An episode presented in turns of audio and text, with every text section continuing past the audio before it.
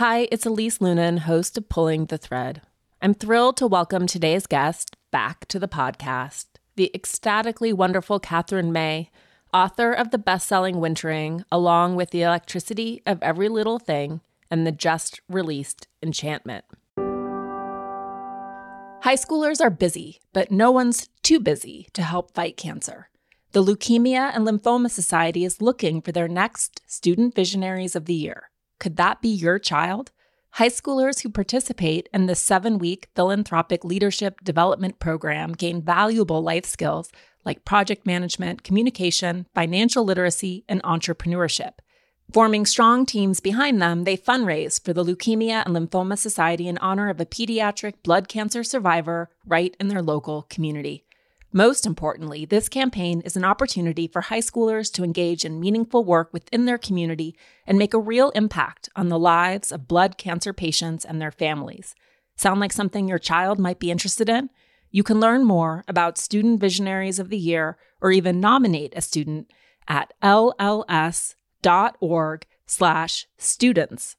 That's lls.org slash students.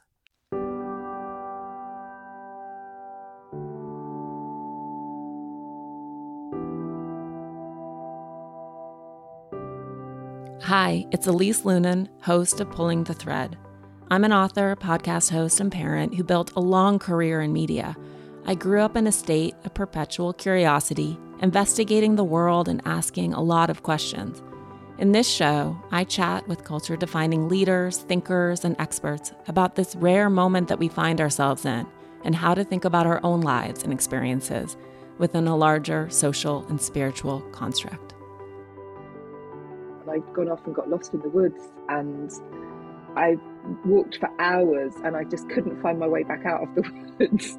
And there was this moment when I stopped and just had this sense of the forest as like this complete system of life. Like I could suddenly hear this this crackle that felt to me like like I could hear the water being drawn up from the soil and I could hear the leaves dropping down and I could just feel this like I was part of this body and it was it was a remarkable moment and I've never let go of that. And I and, and I think once you've heard it once like you can hear it again this sense of like the, being part of this huge system that's way bigger and way more ancient than you are and and the humility of that like the lovely the lovely humbling that that, that entails. Because you know humility it means literally to be part of the soil to be of the soil. And that is a grand feeling to, to chase, I think, to, to integrate with that. Katherine joins me today to discuss her newest book, Enchantment Awakening Wonder in an Anxious Age. A much needed follow up to her first book, Wintering, which provided so many with language that articulated the pain of the long communal loneliness and dislocation resulting from the pandemic, although it was written well before it. Enchantment presses forward to provide readers with a guide to rediscovering the beauty in being alive. The adult world, Catherine notes, is a profoundly playless space. As we age, we turn away from our innate sense of wonder and awe in favor of grounded materialism that leaves us tired, anxious, and lonely. In our conversation, she encourages listeners to lean into our natural curiosity, engaging with what feels interesting and luminous in our immediate environment in order to resensitize ourselves to the subtle magic of living. We talk about sitting with our fascination instead of rushing to process it, and the unique value of small moments in a world that prizes big experiences. For those of us searching for a different way of relating to the world, enchantment is the balm we have been looking for. Okay, let's get to our conversation.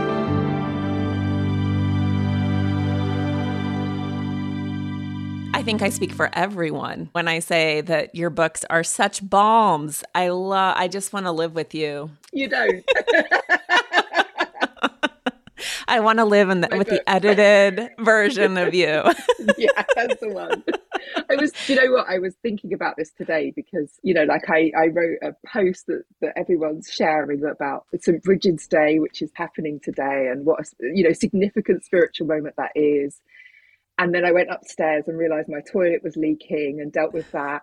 and then I went downstairs and did an interview about how to live a more spiritual life. And I just thought that's that's the sandwich that is my existence, you know. I know. It's true of all of us, right? Like life's there to catch you. Just when you're sort of captivated by your own not even gra- it's like your own luminosity or numinousness yes yeah. and then you're like find yourself like honking at an old person at a stoplight looking for like the worst towels you own in the in the airing cupboard so you can mop up the bathroom floor exactly. Yeah. I wrote something recently about I don't know if you've ever listened to Father Richard Rohr or encountered any of his oh, work. Yeah. But he yeah. there was a comment uh, it was in maybe a Krista Tippett interview and it was I pray for my daily humiliation. And this retethering you know like for it. It just comes. yeah it just it just comes. Same. But you know i don't think he i don't know if he i don't think he has children. It's, he doesn't have as many opportunities living in a hermitage for humiliation that you and i might normally experience. Uh, so many opportunities. So many opportunities. But you have to stay grounded right? Like that's that's the etymology of humility. This is what brings Katherine May leaking toilets grounds you in your in your existence so you don't just float off I mean, you know, we're laughing, but actually, I think that's what my new book's about in a funny kind of way. Is like, how do you have those higher thoughts at the same time as life being exactly as life is? And there's no escaping that. Like, I can't, I can't imagine a life that would let me avoid ever having to deal with that and I and maybe I don't want to like maybe it's maybe that's part of the mix. Yeah. And your book also felt to me like an anthem against reductive thinking or this idea that we can go and sort of cherry pick, like we can curate our lives, our spiritual lives, yeah. or lives that are laced with moments of magic and enchantment. Mm. And that, that we can live there. And you're sort of like, no, yeah. it's somehow like it's about a Venn diagram, right? Like pulling these poles yeah. together. Yeah, it's about living that full spectrum of life and not getting caught up in the fantasy that you can somehow shop front that so that everything looks like an Instagram feed. Because actually, that would be a very flat experience, to be honest, even though a lot of it is pretty unpleasant and boring and irritating. And like, there's all these different, like, unwanted emotions that we have to wade through every day but that is the existence. That's that's the dance we enter into. And i you know we have to find a way to unload the dishwasher twice a day and also engage with the luminous flow of the universe. Like both of those have to be true. Mm-hmm. you can't mm-hmm. have one or the other. Yeah no, but like you, and again, this is why I think you speak for everyone or sort of are, go first in, in so many of these movements. We've lost, right? We've lost those moments of magic mm-hmm. or enchantment. We've forgotten to find that around us and have been so grounded in this materialist, grindy world. Did you? I know you started working on this book before Wintering even came out. So before the pandemic, right? But then you talk yeah. a bit at the beginning about sort of like the grounding nature of the pandemic and then your search. Mm. What is your spirit? Do you have a, a spiritual construct or is it nature? What is your No. Do you know what? I was I've been thinking about this a lot lately and I think in many ways I'm specifically resistant to having a construct. like I I actually I don't believe it's pin downable. And I think as soon as we construct a big story around it, we lose the thread of it. And that, I mean, for me, because I'm a language person, I notice that the most in language that as soon as the language becomes fixed around any one experience, it loses its tingle of contact for me mm-hmm. and it becomes kind of dead. And I, I think the practice is to keep seeking that personal experience and that personal like hit of electricity and to keep making language around it and to keep making practice around it. And i like that for me is where the life of it is actually mm. that to know that it's impossible to express and that it's impossible for us to really understand because we can never look at it directly. Maybe i'm a taoist most of all. I mean i think it's closest to taoism really that sense that the you know there's this unknowable force that that deliberately isn't knowable. Like that's the point of it yeah. Well, that's, be- I mean, it's funny also as a writer because I'm I try to, you know, pin things down or explain things like you and yet also mm. there's an ineffable quality to the voice and the resonance of things that we both hear and experience mm. or see that can't as you said be captured. You think about Jesus, Jesus didn't write right? This is a long oral tradition. This was something that you were supposed to hear and pass on. And I think so many of the the richest mm. Buddha, all of these, I don't know what you yeah. would call them, ascended masters, like it was an oral experience. It was an experience, right? I can imagine. Yeah, um, and like a, an improvised experience as well. Like part of that oral tradition is that I mean, it's a long time since I read the Gospels, I have to say, but you get the sense of like Jesus reaching for a story to communicate a certain thing at a certain moment in response to a certain question or challenge. And fixing that down is not what we need to do. We need to keep finding that improvised response based on this exact vector that we that we find yeah. ourselves in. Yeah. And, and I realize that's frustrating because I'm never going to be a writer that's going to say, right, here's the answers, guys. Like, I've got it. I've worked it out. I've sat and thought about it for three years. And like, here we are, you know. but that's an invitation for everybody to go in and dance their own dance with it. And I like, I'd hate to take that away from anyone by yeah. knowing it. No, and you can't. I think that's the whole. That's the whole idea. It's mm. like an mm. internal experience that can't be taught or co opted or experienced by anyone other than you or me. And yeah. like you, I mean, I loved your conversation about going to the well and and rocks and your experience of nature finding enchantment and magic like that's where it starts because that's one of the other problems with the way that much religion or a lot of of and again, I'm not a, a theologian at all, and I didn't grow up in organized religion, so I probably am getting this wrong. But there is this separation, this suppression, right, of nature. And it's interesting because mm. you hear people like um, Katharine Hayhoe, who wrote Saving Us. She's the head of the Nature Conservancy, yeah. and she's an evangelical Christian, I believe. And she, mm. one of her whole thing is like, how do I get faith leaders to understand that yeah. the gospel was actually saying, no, you're stewards of the earth. The destruction of the environment isn't God's will or yeah. way, but that so much of the magic is there, right? Like that's where that's where spirituality lives, I think, is in those it's, rocks it's and wells. Evident. It's yeah, yeah, it's apparent, but it takes our engagement and it takes our seeking and our our acts of meaning making that are ever flowing onwards you know that never that never stop. But also i think it i think it's time for us to flip our understanding of like humans as sentient and the land as insentient this thing that we walk on top of. And i yeah no sorry. That that's actually a very recent conception of of the planet we live on the air we breathe. And i think it's time for us to go back to a sense that information is encoded everywhere and that there's a conversation between us and the land but there's not dominion. Like it's we're not shaping it it's shaping us. It's mm-hmm. you know it's our job to respond to its needs. And as you say to to be stewards to be good caretakers but to at the same time like respect the the livingness of this this place that that we live in that, that you know we're not superior within that taxonomy we're like just part of it Cymbiotika is one of the fastest growing health and wellness companies in the country, which seems well deserved as they use only clean, premium ingredients in their formulas, which means no seed oils, no fillers, no additives, and no artificial ingredients. I really like Cymbiotika because many of their formulations are liquid or liposomal, which means that you can literally squirt a pouch of their vitamin C into your mouth and head out the door. It's legitimately delicious. Or if it's their vanilla cream flavored magnesium, you can squirt a pouch into your mouth, brush your teeth, and go to bed.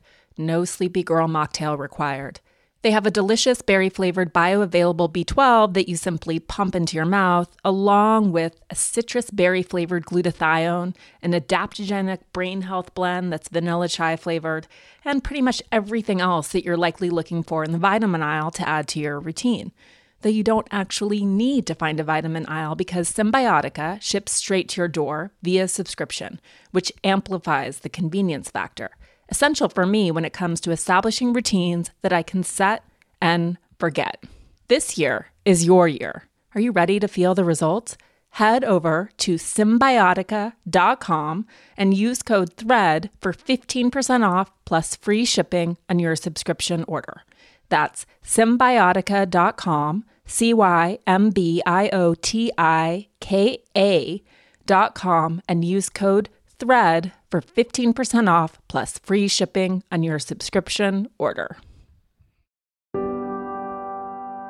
in The Electricity of Every Living Thing, another one of your books, which I love. I mean, you talk about that sort of your your yeah. your sense perception, the feeling, the electricity, right? And mm-hmm. can you talk a little bit more about that and the way the sense of of enchantment or magic in nature maybe presents itself to you? Yeah, I think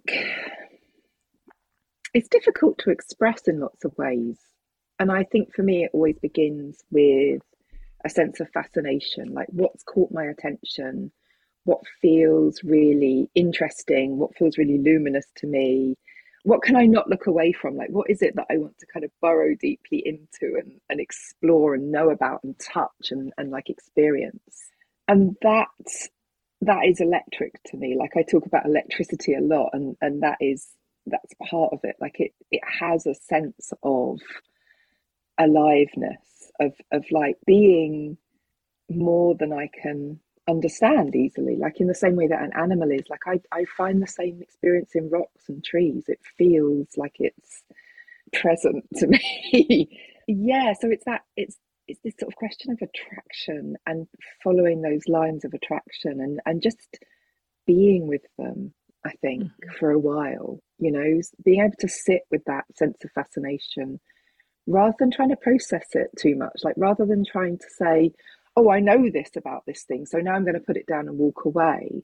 Or, which is the thing I think we're often taught as we're growing up, to say, oh, this this level of fascination is childlike and inappropriate, and it's time to move on from that because actually you need to turn your mind to more serious matters. There's nothing more serious or important than that that need to engage, that need to to worship, honestly, and to feel like the ground beneath your feet is a sacred space.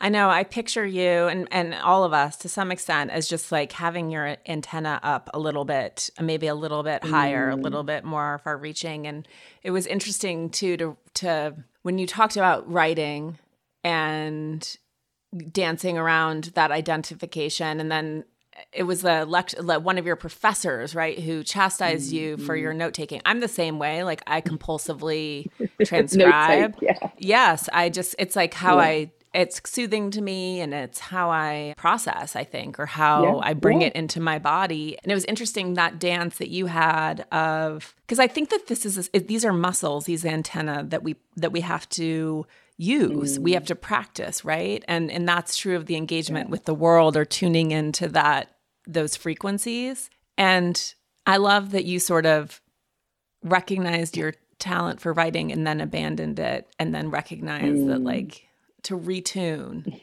you talk a little bit about that?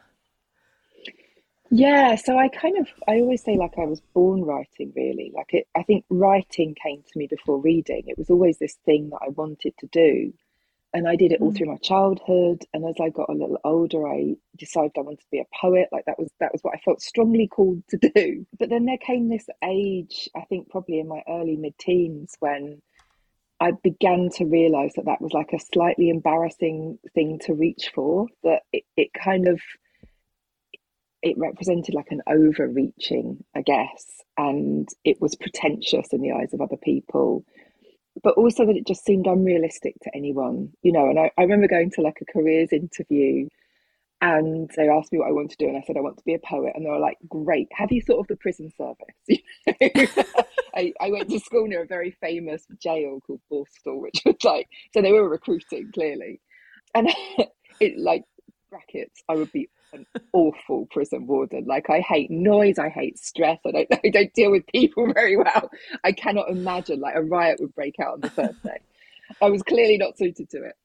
But there was some teasing, you know, from other students, etc., etc. And I decided to put writing to bed. Like I decided that I was, it was time for me to know better.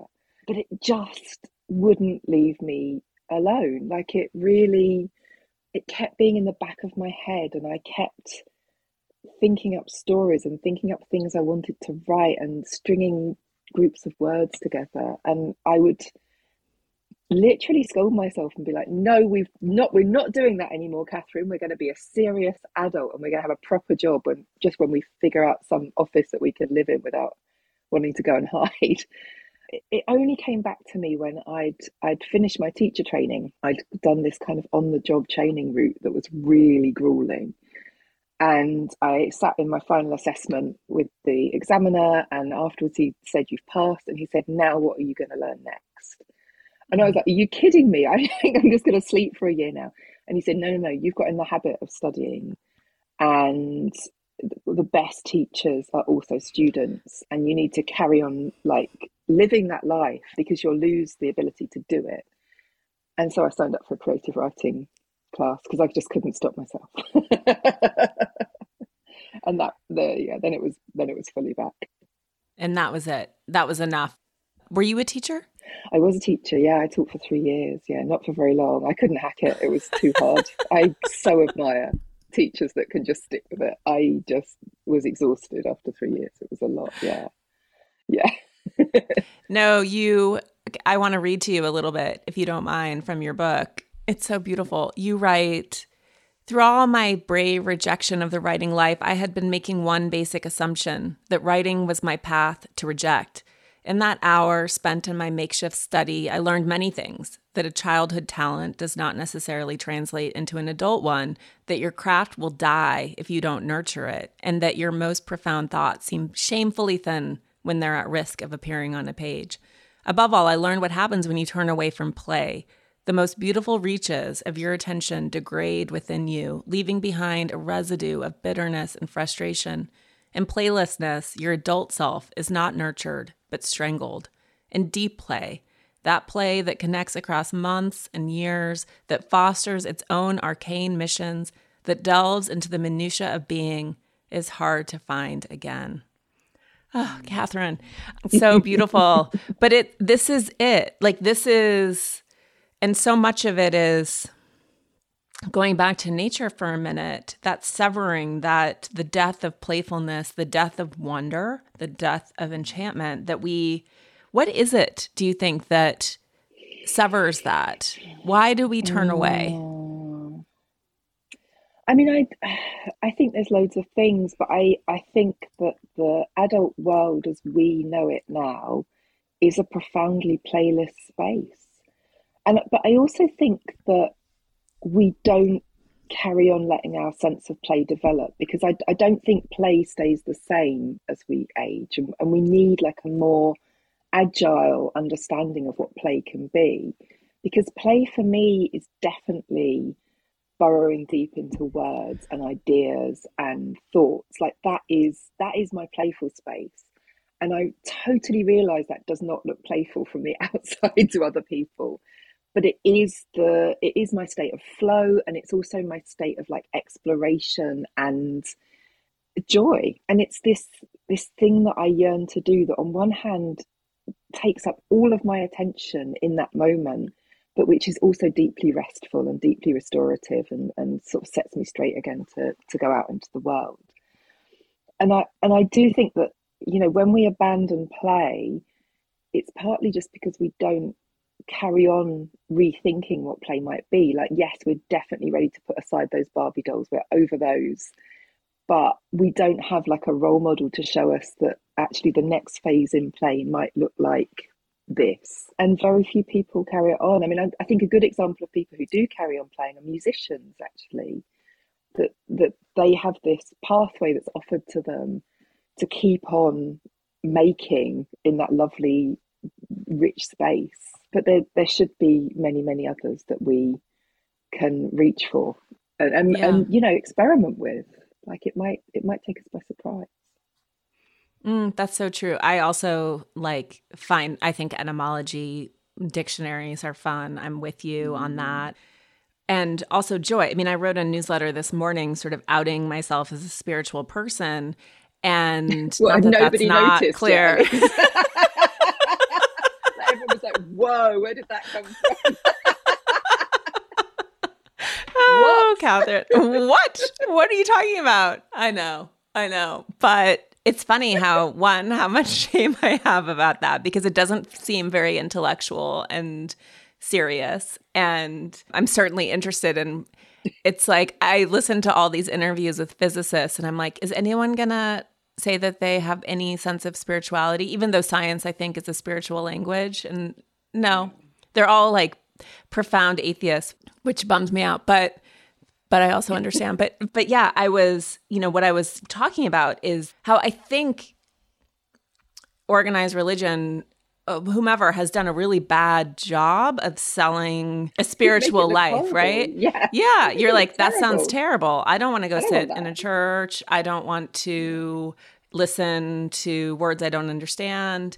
And for me, it's like the inter- that is a type of internal play, like going inside, finding interiority, being in conversation with the universe is fascinating. It's so fun, Yeah. right? yeah yeah and and also gathering with other people to enter that space together but in a way that doesn't come with judgment or that Yeah. doesn't come with like a moral system that's so rigid that you can't thrive under it i mean i you know i love running my retreats where really i just get people in a room to sit together and and breathe and and be and that is for me like a such a nourishing space like with no goals no kind of fixed outcomes inviting people to go off and explore inviting people to skip a group session and have a nap or go for a walk like to just retune into desire. And i yeah maybe maybe our group spiritual experiences are not teaching us that that can be really pleasurable as we're growing up and that actually it can be this like deep source of nurture of course it's Yeah. not true of everyone because some people join churches that do do do that for them but i i certainly didn't find that as i was growing up Yeah. Yeah. No, but you're you're tapping into something that I think is so important, which is this longing for community. And I think some of it is Mm. community without even saying anything at all. And as you said, Yeah. just being together and having an experience and breathing together without necessarily pressure yeah, pressure. I went to a friend was having a retreat and I I did a little talk with her and she's a therapist and but it was really interesting just to see this feel really this group of women who were gathering mm. for a number of days and the whole concept was very simple. It was just a simple container mm. and it was deeply moving. It didn't it's mm. not that she was necessarily stoking that. It was just emergent because i think we long to be together and that's we only need that opportunity I mean, after after a few years of lockdowns, you know, I think I actually think we're struck all over again by the interconnection we feel when we're present with each other, and and maybe that's doing us some good. That we can can really feel the hit of that when you're in a room with other people who are having emotions with you, and that you can taste them. You know, that they're Mhm. they are present in the room. These do not feel like separate human beings. You become a a community who is, you know, which is linked together, which has always been linked together, incidentally, but we notice it. And I, yeah, I love those exploratory spaces. I love, Totally. I love the emotions that well up, and I love the the peace that descends on them. Let Tend Dental make your dream smile a reality. We offer a variety of top rated treatments, including Invisalign aligners. And for a limited time, Tend is offering $750 off orthodontic treatments. Offer valid through January 31st, so don't wait. Visit hellotend.com slash sale. That's hello, T-E-N-D dot com slash sale. And book your free consult today. I don't know whether i mean you think about modern society and modern culture and then even just the extreme nature of lockdowns right where we live in this patriarchal society where we are single family homes or you know all Mm. contained in our space like we've we've lost that that sort of collective village structure or that allo parenting model right where or even just Yeah. you know smaller neighborhoods where i when, when i Mm. grew up where people kids roamed free like we're getting more and more restricted Yeah. and certainly the lockdowns brought that to an extreme head where rightly there was wariness of everyone, right? But I think it forced, I think it forced, hopefully it continues to stay. It's probably gone, but people to mm. sort of hi- create, you know, you heard about all these hives, you heard about all these collectives being formed in Yeah. response, which was so actually like beautiful. We need that. We need structured, we need structured support. We do, and it it's the spontaneity of that that's really important. You know, not the not to enter into these like arrangements that are very organized and that have a mm-hmm. purpose and that you know okay so we're going to like a class today where you're going to learn alongside your child and improve yourselves and that's how we're going to interact.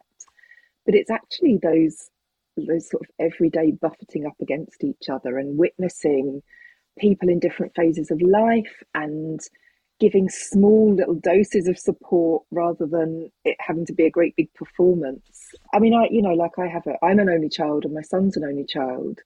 And I, it really struck me forcibly in the pandemic what a problem that is for all of us because other children at least had their siblings to play with and my son had to had to play completely alone for months on end hmm. and you know obviously like everything was just very quickly put in place and I get it but I was desperate to be able to say to someone in government like please can you make different rules for only children? Because this is developmental. They are they're doing stuff that they shouldn't have to do alone. And it's hmm. it's more than just them being bored. Like this is this is how they learn and grow and they're doing it in total isolation. And in fact they're not doing it. They can't do it because they need to be doing that you know crawling all over each other thing that children do And, yeah i mean that's apparently that's fun you know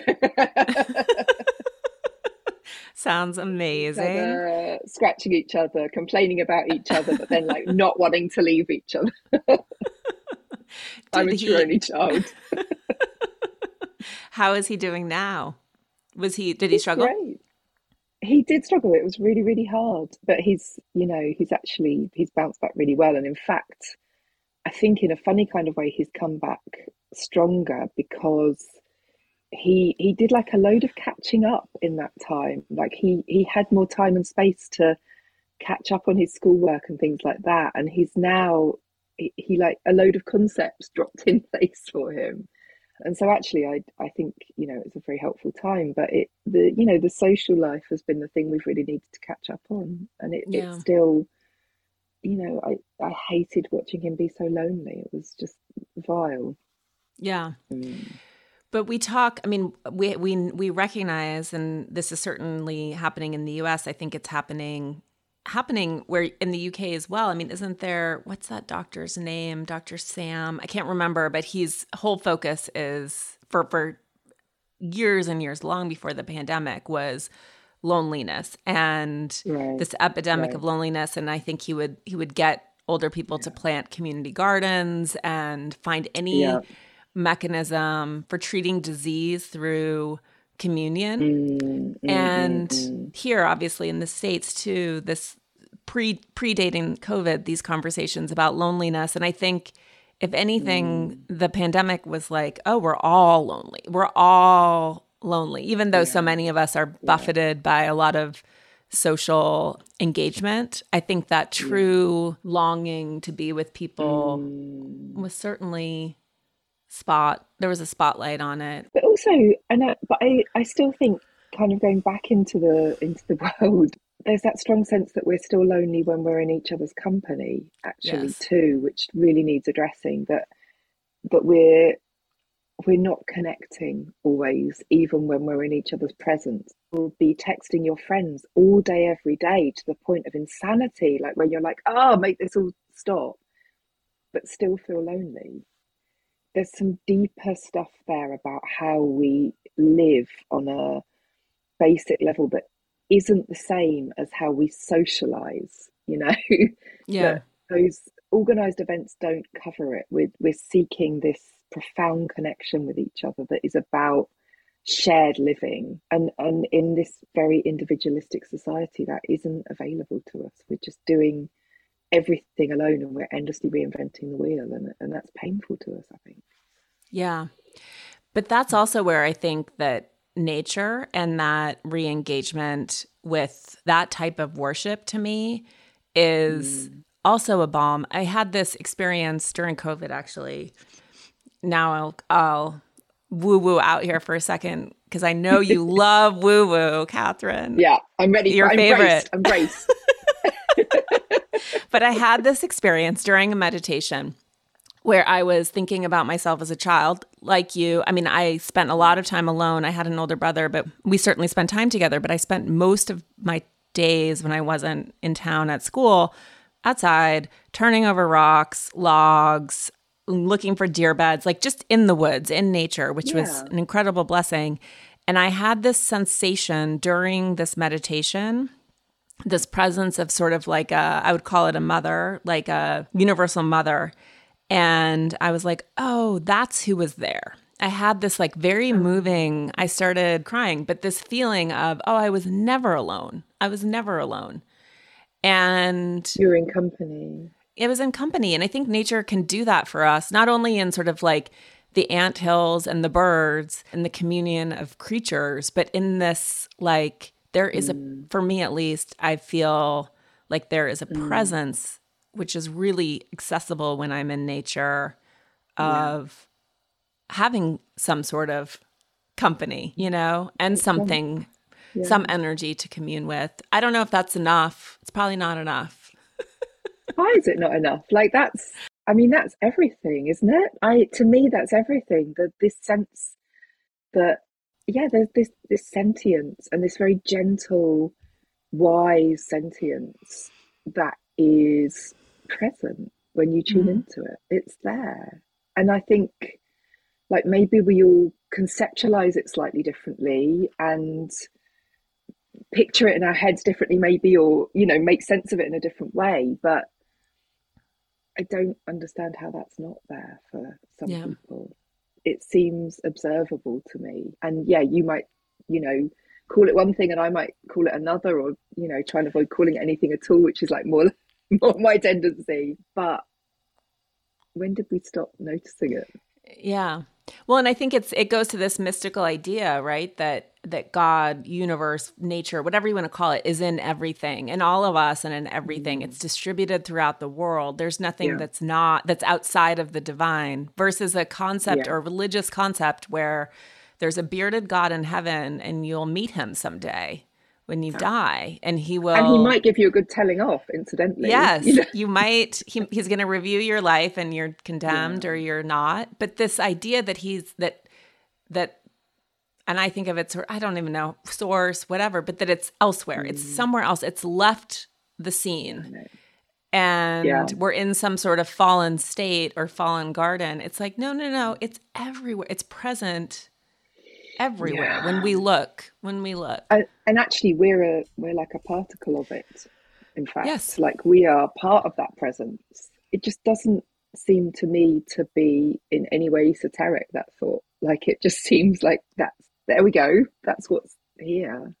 I think you just have to have the time or make the time make the space to tune into it there's yeah. a bit at the beginning of electricity of every living thing when I'm really talking about that. When I'd gone off and got lost in the woods and I walked for hours and I just couldn't find my way back out of the woods.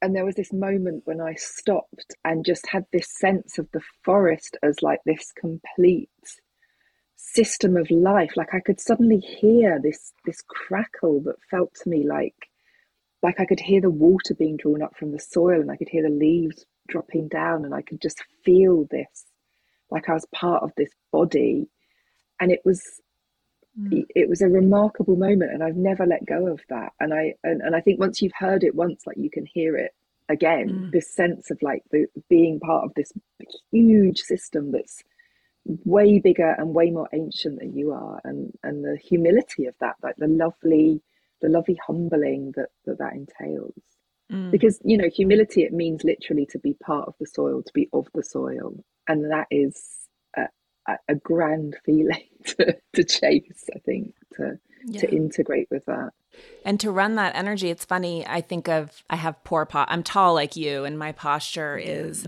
not great. Right. sometimes when I like really stand up and I it the energy is overwhelming to me. I don't know if you have that sensation, but sometimes it's like when you feel those goosebumps or that it feels I feel so much electricity running through my body when I like stand up straight sometimes that I think I inherently crouch because I find it overwhelming. overwhelming. Yeah, like, like really expand your chest and line everything mm-hmm. up, and yeah, yeah, it's a lot to. It's a lot of sensation, isn't it? It's a lot. It of, is. Yeah, no, I get that. I really get that. But sometimes you can do it, and it feels magnificent. Yeah, no, it's an amazing feeling. It's just yeah. it's just so much. It's so much. Yeah. And I think it's easier in a way to to to curl over and look at the ground or look at whatever material object is in your hands rather than opening mm. opening up to sort of the energy of the universe to have those experiences like you talked about but, in the woods. but that's like you know that that sort of older meaning of the word awe. Like we've we've taken the edges off awe now. Like awe is like oh i've gone to a really pretty place and it was pretty or it was big. But awe was also it was supposed to be like a slightly terrible feeling too. Like it was this feeling of you could be overcome. Like here is this presence, like whether it's a mountain or a, a, a stream or, or, you know, whatever that thing is, that it, it was so vast and powerful that at one time you thought it was indescribably beautiful, but at the same time integrated in that feeling with the sense that it could crush you like an ant and that you were nothing before it.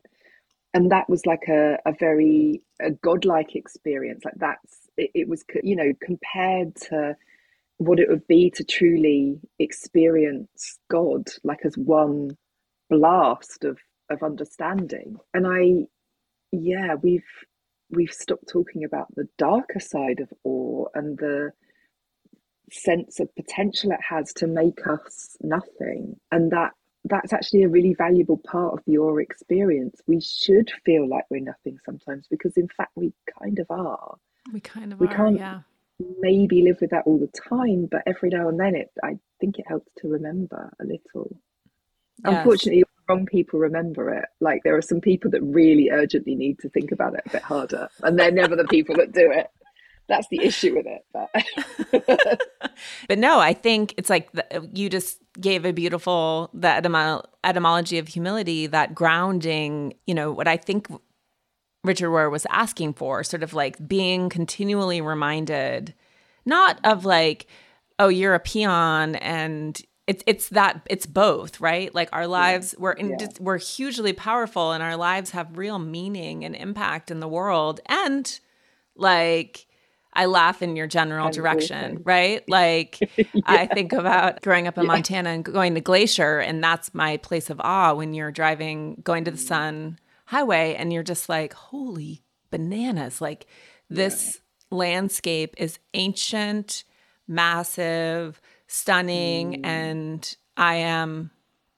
a fleck. I'm a fly. I'm a I am. Yes, like my my existence really doesn't matter here. It's that paradox, right? I mean, and paradox, mm-hmm. it's like a mm-hmm. paradox is how you know it's true. It's this, you know, it doesn't, it, yes, you are the center of the universe. And yes, you are nothing in context yeah. to the universe. Yeah. yeah. Everything and nothing all at once. Yeah, that's exactly. The, that's the thing that it takes a lifetime to to kind of come to terms with really that yeah that yeah all of that is true all at once and that we can only glimpse the reality of that sideways and occasionally like we sometimes get a little a little look at it but most of the time we don't fully understand what it actually is to to live this life and to, to be part of this like we, we're not even capable of it it's too big for us You start through hierophany. I love that you talked at length about this word, the way the divine real reveals itself to us, transforming the mm. objects through which it works. Like so much of enchantment is about small moments, right? Mm. Rocks that reveal mm. themselves to be geodes or a hidden well in the woods. Is that where you start always? Is just a walk? It's where I start and end, I think. Yeah, I mean, I like when I first started to approach the topic, my immediate thought was, oh God, I'm going to have to go and visit some grand places. I'm going to have to go and climb a mountain. I'm going to have to go to the end of the world. And, and uh, like, A, thank goodness for me, that wasn't possible at that time because I couldn't travel anywhere. And I, and so I, you know, lived with a sense of doom about it for about a week. And then I realized that that's completely the point of this, that it's actually about how all of us can access it and how and how in fact in a way those big experiences almost mask the true meaning like they're too big they're too everything rides on them and they expect us to bring something in this moment that we've planned for 18 months in advance and saved half our annual salary for and like invested all this like grand meaning and like quite often we we don't come away with anything really. We show the pictures to other people and say, "Look what I did." That's not the same as like getting mm-hmm. what you need from the experience. And I instead started to think about how I could really learn to find those big emotions in in the small and, and in a very restricted life, which will come to us all sometimes, and like many of us very often.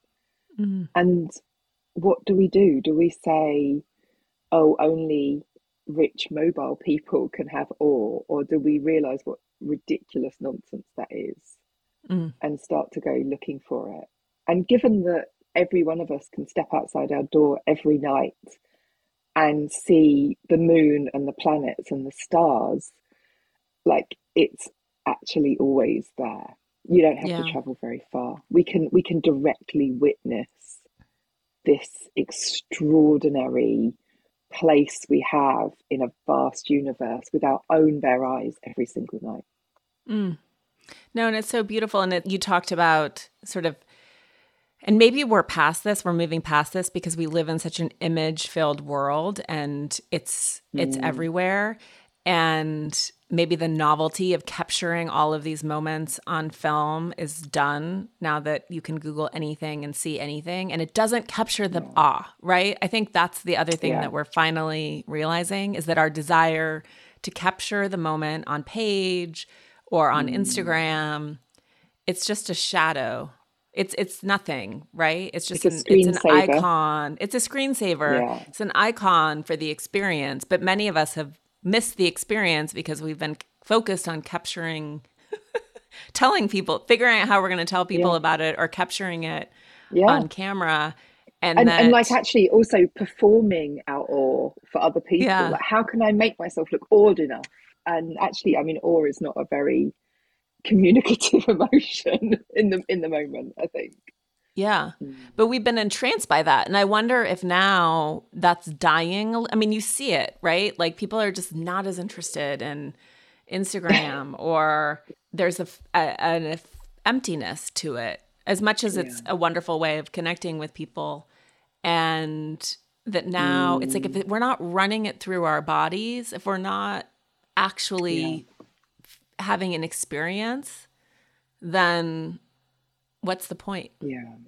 It's so funny because this is exactly what I'm thinking about writing for my next book. It's about this this need for contact and this this need for direct revelation rather than secondhand experience. And mm. you're right. Like so I think I think I hope maybe not everybody, but a lot of us are beginning to realize that we do the opposite of make contact in much of our interaction online.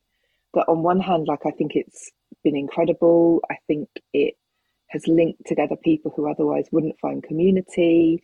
I think wow it's been an education. Like i've learned so much about other perspectives that i never have ever encountered from my little backyard you know in the far corner of england. And that's miraculous and i never want to be without that but also in some ways it pulls me further away from other people and mm-hmm. it it only lets me encounter a sanitized part of people's humanity that does the opposite of drawing me to them it makes me feel very different to them and very separate and very ashamed at my failure relative to what i see on their their screens and that is not great is it and mm-hmm. I and I think it's I think for some people it's been incredibly harmful actually, and I think for others it's been magical. But now that we have like massive fortunes being made from making fake reaction videos on Instagram. No, it's where it's just where I reach my point of like complete refusal. Like, yeah, I, I, I was reading an article the other day about these people who are making 50 grand a month by reacting to silly social media videos or like memes that come up on the screen and tell them guess their star sign or whatever. And and the bigger reaction the faker your reaction the more likes you get the more money you make. And i i just felt this uprising in myself against being any part of that culture that can skew our emotions so badly towards faking bigness rather than connecting and, and being truthful and, and making contact. Yeah. And that is, yeah, there's a turning point coming, isn't there? There is a turning point. And I think as I look to you as, well, as a woman I love, but who is there, right? I feel like when your book comes, I wagged my tail at you then. Did you see you missed that? I gave you a little tail wag. but I feel I like I know how long it takes to write books and bring them into the world. And so when your books come out, everyone has caught up. It's the perfect cycle, I feel like, for you. But you're speaking into a void that we all feel, right? And yeah. and I'm with you. I feel like we're at the we're at a tipping point. We're at a turning point of like this doesn't hold. This won't hold anymore. Of you know how do we all get off Instagram? How do we preserve the mm-hmm. community, maintain the community, and yeah get out of this and return to what's in front of us while yeah. bringing how do we keep all, the good bits the yeah. good bits yeah yeah a thousand percent and i mean i like i've just recorded the podcast season about this question of how do we come back together again it was a question that was obsessing me for so so long because one of the things that social media has done to, done to us is to make us feel desperately uncomfortable with views that are not our own and on one hand, like again, there's been some virtue in that. Like I think we've developed a lower tolerance for things like racist remarks or ableist remarks, you know, and uh, I think we needed to do that very clearly as a society. However, we can't keep i mean I, I sort of use the phrase social rubble at the beginning of enchantment. Like we've we've divided and divided and divided until we're just all these little pebbles sitting very step separately. And there has to be something that happens that shows us the way to gather back together again within genuinely diverse communities and not communities that we call diverse but we're like asking loads of different people to look the same you know? Yeah and no, totally. That is, I mean, that's a revolution. It's it's absolutely huge, and I like we're feeling the enormity of that, and we should be. It's something big is happening, and we could screw it up. Like if we if we don't acknowledge the enormity of what so many of us are trying to do and what we need to do clearly as like a whole human community then things are going badly. Yeah. You know, but, and I'm such an optimist, like I'm an irrepressible optimist, and I, I feel excited by the possibility of learning to get back together again yeah. and to, you know, reacquaint ourselves with common humanity. Yeah.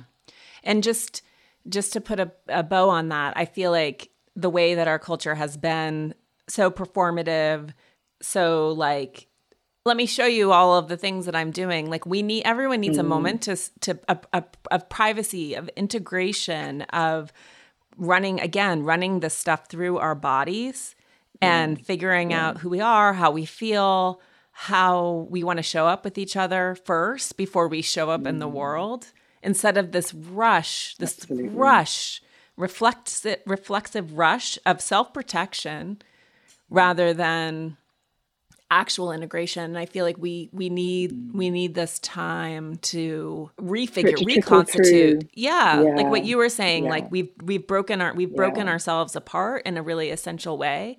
And now mm. it's time to reconstitute ourselves. And it's impossible to do it at the speed of social media. I think we're all years behind. You you can't do it in hot takes. And you, you can't do it in like performative nonsense that doesn't fully that doesn't take it back into deep deep painful reflection you know? Yeah. Like we can't yeah. do this on the surface.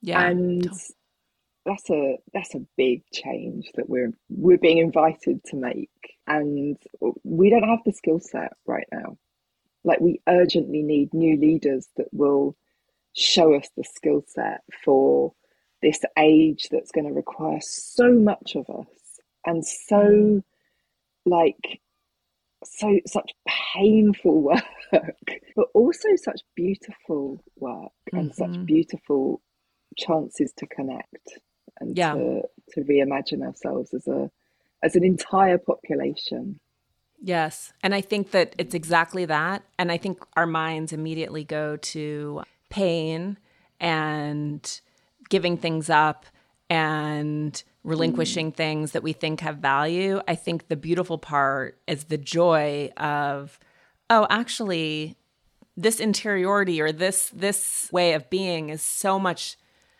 feels so much better. It feels more beautiful. I really think that that that will be the felt experience of pe- many. I think it is the felt experience of many people, mm-hmm. and then anyone mm-hmm. who is still holding on when they let go, I think they'll be like, "Oh, this isn't actually."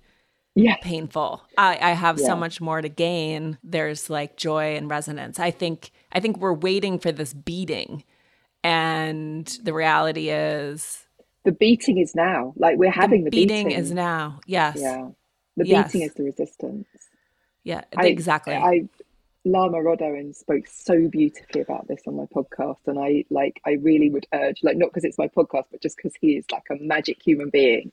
I would urge everyone to listen to him on this because he is he talks about this apocalypse that we are actually living through that we don't want to see as an apocalypse but it's time for us to acknowledge that we are the apocalypse has come but the apocalypse the apocalypse which is a really hard word to say the apocalypse is what remakes us.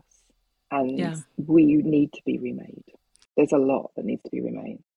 And isn't like the etymology or the meaning of apocalypse the revealing of what's not secret necessarily, but like what's already there. It's a rev- it's more of a revelation. Right. Yeah. It's less of yeah, a zombie apocalypse, but actually more yeah, of a you're open your eyes.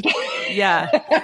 I like I, but is I mean this is way off topic, but isn't it really interesting that we're in an age that's ex- obsessed with the zombie apocalypse? That you yes. know, small children are now into the zombie apocalypse, like in a way yes. that I find terrifying and it and it's like God, we we'd much rather deal with that apocalypse, that imaginary apocalypse, than the the one that is unfolding.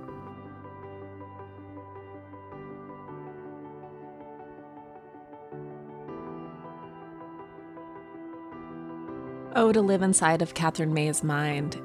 She's such a beautiful thinker and person, and as much discussed in our interview, she is where we find ourselves, but years ahead of us, leading the way. I think she's she would chafe at this, but to me she she seems like a mystic in many ways, making seen what has been unseen but felt for so many of us. She writes, I realize as I stand there with my feet in the water that I don't need to ask the well for anything, not for a blessing or a wish or for knowledge that I can't find myself. I just need to make contact with the place that holds a residue of hierophany to feel the connection between myself and the many other lost souls who have come here, not knowing quite what to say. Rather than to say any prayer, I needed to take care of this place to make a gesture towards an invisible continuity of yearning. The mysteries it holds are not revelations or miracles, but the flow of unknowing across the centuries, the connection of wanting to understand. In this moment, it seems to me that talking to God does not require faith, but practice. It is a doing rather than a believing, an act of devotion reciprocated in the same way it is made, mutely, through the hands and the feet, the myriad attentions of the body. Thanks for listening. I'll see you next week. Thanks for listening to this week's episode. You can find show notes and full transcripts of the episodes at theelisepodcast.com. Please sign up for my newsletter. I promise I won't spam you. Or follow me on Instagram at Elise Loehnen to get updates on new episodes. I'd also like to give a huge thank you to my sponsors who make this show possible. Please support them the way they support this podcast. This has been a presentation of Cadence 13 Studio. If you enjoyed this episode, please listen, rate, review, and follow Pulling the Thread, available now for free on Apple Podcasts, Spotify, Odyssey, or wherever you get your podcasts, i.e., wherever you're listening right now. I also want to thank you in advance for sharing any episodes with friends who you think might like the show because that is how podcasts grow. I want to give a shout out to Phil Svitek, Lauren Lagrasso, Serena Reagan, Mary Kate McDonough, and the entire Cadence 13 team for producing these episodes, and to Valero Doval for my key art. Take care of yourselves. I'll see you next week.